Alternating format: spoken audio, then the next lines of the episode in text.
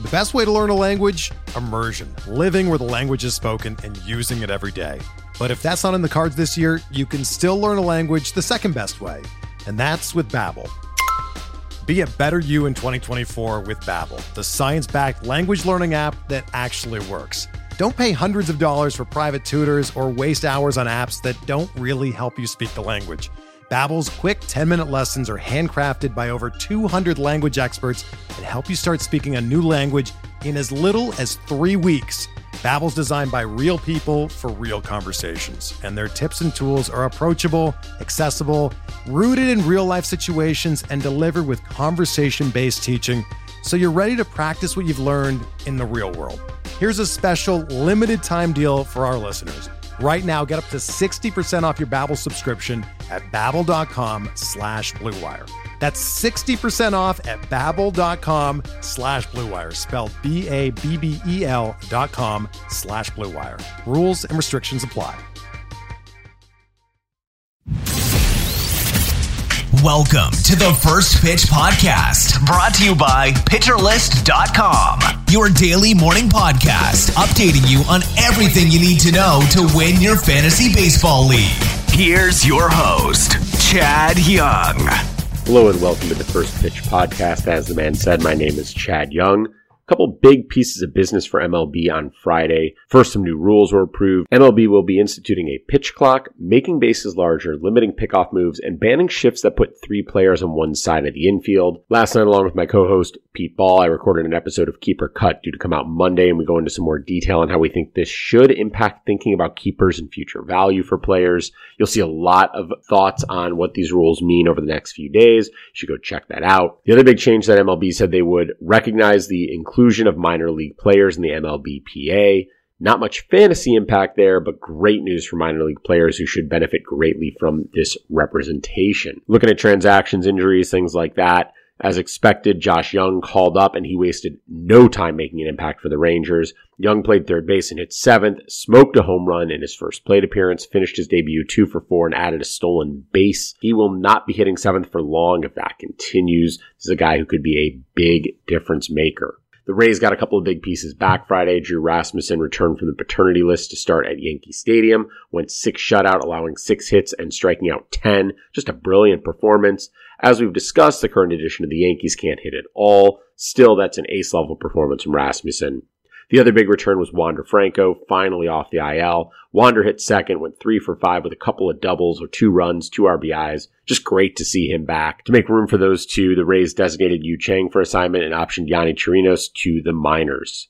The Angels got back both Michael Lorenzen and Mickey Moniak from the IL, optioning Touki Toussaint and designating Ryan Aguilar to make room. Lorenzen actually fared decently in his return against the Astros, lasting five and two thirds, allowing a run and three hits, although he struck out just two and walked four. Unfortunately, his pen couldn't hold the lead for the W. He had just six whiffs and an 18% CSW. His velocity was down half a tick or so. Looks like he will miss Cleveland and get Seattle next, and that's a little risky to me.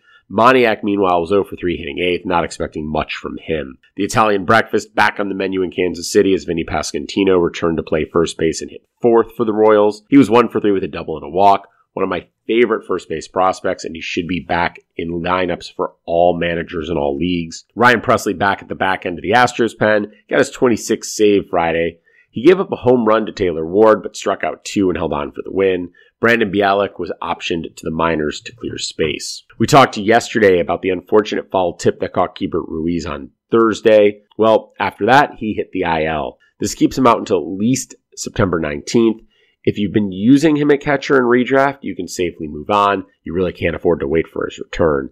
Israel Pineda replaced him on the roster, but it was Riley Adams getting the start at catcher for the Nats Friday, going one for four with a double and a run. Lourdes Gurriel Jr. also came up in the show this week, he also hit the IL Friday. Otto Lopez recalled to replace him. I expected a strong finish from Gurriel, so this is a big loss. As of right now, all we know is it's possible he'll need more than the minimum 10 days to get back, so we'll just have to wait and hear more. Freddie Peralta also placed in the IL as anticipated. Justin Topa was recalled to take his place but he won't enter the rotation as they'll use Jason Alexander, Eric Lauer, Adrian Houser, Brandon Woodruff, and Corbin Burnes moving forward. The Padres placed Austin Nola on the paternity list and designated Cam Gallagher for assignment. That leaves Jorge Alfaro as the only catcher listed on the roster, although Luis Campusano is listed as a DH and he probably should count. Alfaro will hold down the job while Nola is away. On Friday, Alfaro was 0 for 3, hitting ninth in the Padres lineup. The Yankees placed Jose Trevino on the paternity list and recalled Ben Rortvedt, but Kyle Higashioka figures to be the regular catcher while Trevino is out. Higashioka went 3 for 4 with a home run Friday, not a lot of reason to expect much production from him, though. Not a big fantasy impact, but Brendan McKay will undergo Tommy John surgery. McKay is a really intriguing talent, but just cannot stay healthy. Just such a shame to see this happening again to him. Some early exits and other news on Friday.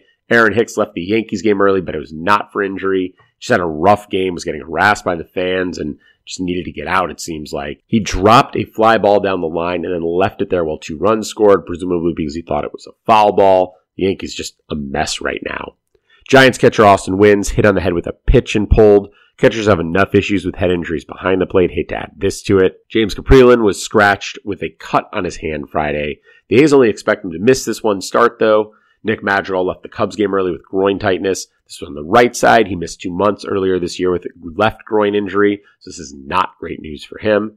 Yuli Gurriel was scratched with Trey Mancini replacing him at first base. Sounds like it was just a late decision to give him some rest, but given how he's performed, this should maybe happen more often. Nelson Velasquez scratched from the Cubs lineup as well. That was with an illness, so it should be a short absence. Onto the on-field action. Nico Hoerner refuses to forgive me anytime he's out of my lineups. Friday, two for four with a home run and a stolen base, had two runs and two RBIs. An impressive year for him, and he should be on your radar moving forward. Xander Bogaerts hit his 13th home run in a 3 for 5 effort with a run and two RBIs. Despite the disappointing power output, he is currently the AL batting average leader and having a pretty valuable fantasy season. Alex Call had that huge day Thursday, so he followed it up with another start and went 3 for 4 with another home run. Call hasn't been a top prospect, but his minor league track record is strong, and there's no reason for the Nats not to give him the plate appearances to see what he can do. Bo Bichette tripled, homered, scored a run, drove in three. He is finally delivering the first round value we were expecting when we drafted him. Despite relatively even splits this year, Eric Haase really is a lefty masher. And Friday, he mashed a lefty, three for five, a pair of home runs, two runs, three RBI. If you can keep using him only against lefties, you should.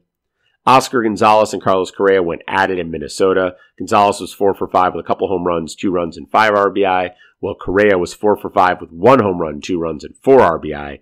Correa has been disappointing, but is turning things on lately. Gonzalez continuing to succeed despite a very aggressive approach at a plate. That's an approach that has me selling high.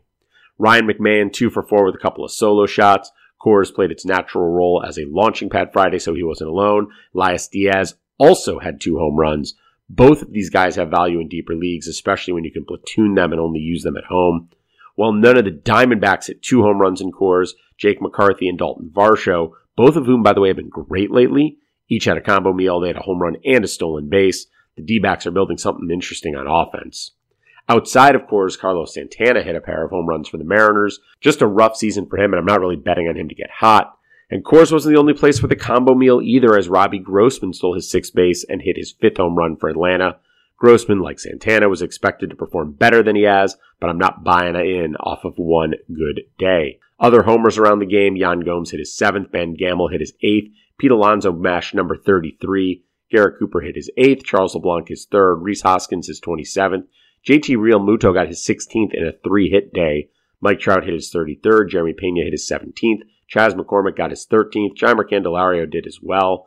Austin Hedges hit his 7th. The Reds had seven players with multiple hits, including Jonathan India and his 10th home run, Jake Fraley and his 10th home run, and TJ Friedl with his 6th home run.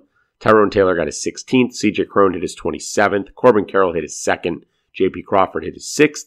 Dansby Swanson hit his 19th. Travis d'Arnaud his 17th. Michael Harris hit number 16. Eloy Jimenez got up to number 12.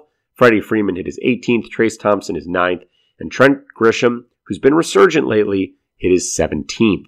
Stolen bases on Friday, Tommy Edman swiped number 27, Tyler O'Neill number 12, Lane Thomas stole his 6th, CJ Abrams nabbed his 3rd, Randy Arozarena stole his 28th. He had three hits as well. Raimel Tapia stole his 6th, as did Luis Rengifo. Andres Gimenez nabbed his 18th. Ronald Acuna stole his 26th. Elvis Andrus is up to 9. Trea Turner stole his 24th, and Wil Myers took his first. Turning our attention to the mound, Carlos Rodon didn't go as deep as you'd like into the game, but five and a third, two runs, three hits, and a walk isn't bad, especially with 11 strikeouts. He did give up a home run on Friday, and his home run per nine in the second half is double what he posted in the first. That is a potential issue, and you'd like to see him resolve it, but he's still an ace, and you start him every time you can. Drew Smyly actually outpitched Rodon going seven, giving up just one unearned run on one hit and two walks while striking out eight. He had 23 whiffs and a 38% CSW. Rodon had 20 and 35%. Smyly gets the Rockies at home next, and that's a great matchup for him. Lance McCullers went seven against the Angels, allowing two runs on four hits, striking out six and walking one. He had 15 whiffs, and that's just a great start. He gets Oakland next, so keep it going. Ross Stripling was solid, giving up two runs on three hits without a walk and striking out four over six. No win for him, but got a quality start, and I'm going to keep running him out there. Yes, it was against the Royals, but Joey Wentz showing us why the Tigers are high on him, going six and two thirds shutout, allowing just one walk and two hits with five strikeouts. On the other hand, his velocity was down and he had just 10 whiffs. The Astros are coming up next, so he's going to have to do this again before I give him a shot. Where were the K's, Roansy? Roansy Contreras held the strong cards offense to just one run on four hits with two walks in five and a third innings pitched, but he struck out just one. Velocity was way down. He got up to 113.2 innings on the year across two levels after this start. He threw just 61 innings last year and didn't pitch in 2020 because of the pandemic. He's only gone over 100 innings once before. That was in 2019. You got to wonder if the Pirates are thinking about shutting him down sometime soon, especially with that velocity drop. The results for Brayan Bello weren't as good as the last couple times, but five and a third innings, allowing three runs and three hits with seven strikeouts isn't bad. Though he did walk for it, really could have been a lot worse given all those base runners. But under the hood, there were 16 whiffs and a 37% CSW. I really think he's turned a corner, and unless the Yankees get healthy, I'll start him against them next time out. Continuing our look at promising young starting pitching, Nick Lodolo went eight innings, giving up two runs and five hits and striking out 11. He is an ace in the making. Austin Pruitt jumped into the start when Kaprielian was scratched and threw five no-hit innings against Chicago with just two strikeouts. I don't have much faith in that happening again, though. Lucas Giolito put together a solid start Friday, going six innings pitched, allowing three runs and five hits with two walks and six strikeouts. But that's me saying Giolito was decent, and his decent start is against the weak A's and has a bad ERA and a bad WHIP, and it turns out no win. Yeah, Cleveland's up next for him, and they're not hitting a ton, but Giolito is still high risk. Cal Quantrill worked around some trouble, five innings and nine hits and a walk. That's a WHIP of two. But he only allowed two runs and only one of them was earned, and he struck out seven, plus got his 12th win, so still probably worth it. He has a matchup with the Angels next and then a repeat with the Twins after that. I definitely like him against the Angels, against the Twins again. Eh, a little bit riskier. Let's see how he does against the Angels before we make any decisions. Frankie Montas has been a roller coaster, and Friday was a dip. Five and two thirds, nine hits, four runs, four walks, four strikeouts. I am honestly not sure what's up with Montas. I want to trust him, but I just can't. German Marquez had been strong on the road lately, but a reminder that doesn't mean you should use him at Coors you can go look up his Friday night line for yourself. Suffice it to say, it is ugly. Robbie Ray and Charlie Morton should have been a pitcher's duel, but they gave up four earned runs apiece. For Ray, that was over five innings on eight hits and six strikeouts. For Morton, it was over six and a third with six hits, two walks, and five strikeouts. Both should be better next time out. Similar results in San Diego where Dustin May and Mike Clevinger each gave up four runs on five hits over five innings, though May only allowed three earned runs. May struck out three and walked three, while Clevinger struck out four and walked one. Obviously, those walks are concerned for May and the lack of strikeouts for both of them, not great. That said, this is a tough matchup. It's the second straight time they faced each other. Now May gets Arizona and Clevinger gets Seattle in their next starts, and I think they will both be glad for that change. In the bullpens, Brandon Hughes got his fourth save, going one and a third, striking out one and allowing one hit. If he can get consistent, he's an interesting late season play, but he has been too up and down so far. Dylan Tate matched Hughes for the Orioles, going one and a third with a K and a hit. That got him his fourth save as well. The Orioles say Felix Bautista has arm fatigue and they want to give him a few days off. Tate may be the short term guy, but gotta wonder how long a few days is. It could be over very soon. Dylan Floro got his fourth save, taking the ninth for the Marlins. Edwin Diaz got two thirds of an inning in that one, trying to keep the Mets close enough to win. He did fine, but the Mets didn't come back, hence Floro getting the save. Don't think this should impact Diaz's availability today as he threw just six pitches. Nick Nelson got the 27th out for the Phillies, collecting his first save. Brad Hand got the first shot at the ninth, but two outs and two hits later, he made way for Nelson. Robertson's still the guy in Philly, but Hand could move down the ladder a bit. Shawn Armstrong did the same as Nelson, getting the 27th out and his second save for the Rays. JT Chargois come in before him, but gave up a home run to cut the lead to two and then made way for Armstrong. Tim Mayza took a blown save after allowing an inherited runner to score, but the Jays got it back and Jordan Romano still locked down his 32nd save with two strikeouts and one hit allowed. Guardians pen that had been so good lately nearly blew their second straight. They were handed a 7 2 lead, and they let the Twins climb back to 7 6 before Emmanuel Clase looked dominant, getting three quick outs, including two strikeouts, to finish his 32nd save. The bullpen's not immune at Coors. It was the D-backs pen that got hit, though. They gave up seven runs. Reyes Moronta blew a save. Caleb Smith took the loss. The Rocks pen fared a bit better. Daniel Bard pitched a clean ninth and got the win when Colorado walked it off. AJ Puk imploded for the A's, giving up five runs on four hits and a walk to blow his fifth save and take the loss. It's just super unfortunate for Oakland, who actually managed to get a three run lead into the ninth and then lost anyway. After that outburst, Liam Hendriks took the bump for the Sox and got his 32nd save. In San Diego, Heath Hembree took the loss for the Dodgers, allowing an unearned run. That was the ghost runner in the 10th inning. That gave the Padres Adrian Morejon the win. Big pen names in this one pitched well too. Craig Kimbrel went 1 2 3 without a K. Josh Hader went one, two, three, but with two strikeouts. Good to see from both of them. Finally, Kenley Jansen struck out a pair in a perfect inning, getting his 33rd save for Atlanta. With that, let's take a quick break. When we come back, we'll turn our attention to Saturday. Hey, Alex Fast here, and thanks for listening to this podcast on the Pitcher List Podcast Network. If you're a fan, consider supporting all of us by getting a PL Plus subscription, where you're going to get an ad free website and get access to our Discord, where you can talk to all of our podcast hosts and staff. Plus, you can hang out with our incredible Pitcher List community. It's basically a baseball sanctuary year round for as low as $8 a month.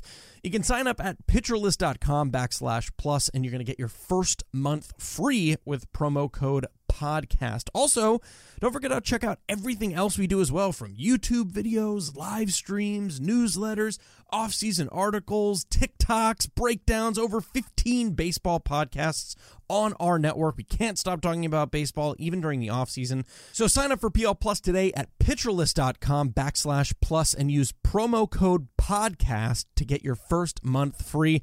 All right. Thanks for listening. Let's get back to the show. Welcome back. Let's take a quick look at the weather with our friend Mark Paquette. Thank you very much. Well, we saw the expected rain affect San Diego yesterday, but for the night, it's mainly gone. Just some light drizzle and rain around. Shouldn't really well, I mean, it wasn't really a big impact. Uh, I don't know why I'm looking in the future when I'm looking, should be talking about the past. Well, it is a forecast. It looks look to the future. And today, with uh, games spread out through the day and the evening, we should be all set. I don't see any rain impacting anywhere, so go ahead, feel free. Whoever you have, DFS, your season long fantasy, go ahead and have fun. Thanks. Bye. Thanks, Mark. If you're looking for streamers today, you know, if Corey Kluber is available, I've been saying the Yankees don't really scare me right now, and they don't. I would start Kluber. I don't expect them to do a whole lot against him. As for the offenses I want to use, the D-backs and the Rocks and Coors, you know, they put up a bunch of runs yesterday. I suspect they'll do it again. And the Jays facing Kohei Arihara, definitely an opportunity for them to have a big day. With that, I'll let you go check out all the content at Pitcher List. Enjoy your Saturday, watch some baseball, and then hope you're back with us here tomorrow for another first pitch. This has been the First Pitch Podcast, brought to you by PitcherList.com. If you enjoyed today's episode, rate us on iTunes, follow us on Twitter at PitcherList, and help support what we do by joining our Discord with PitcherList Plus at PitcherList.com slash plus.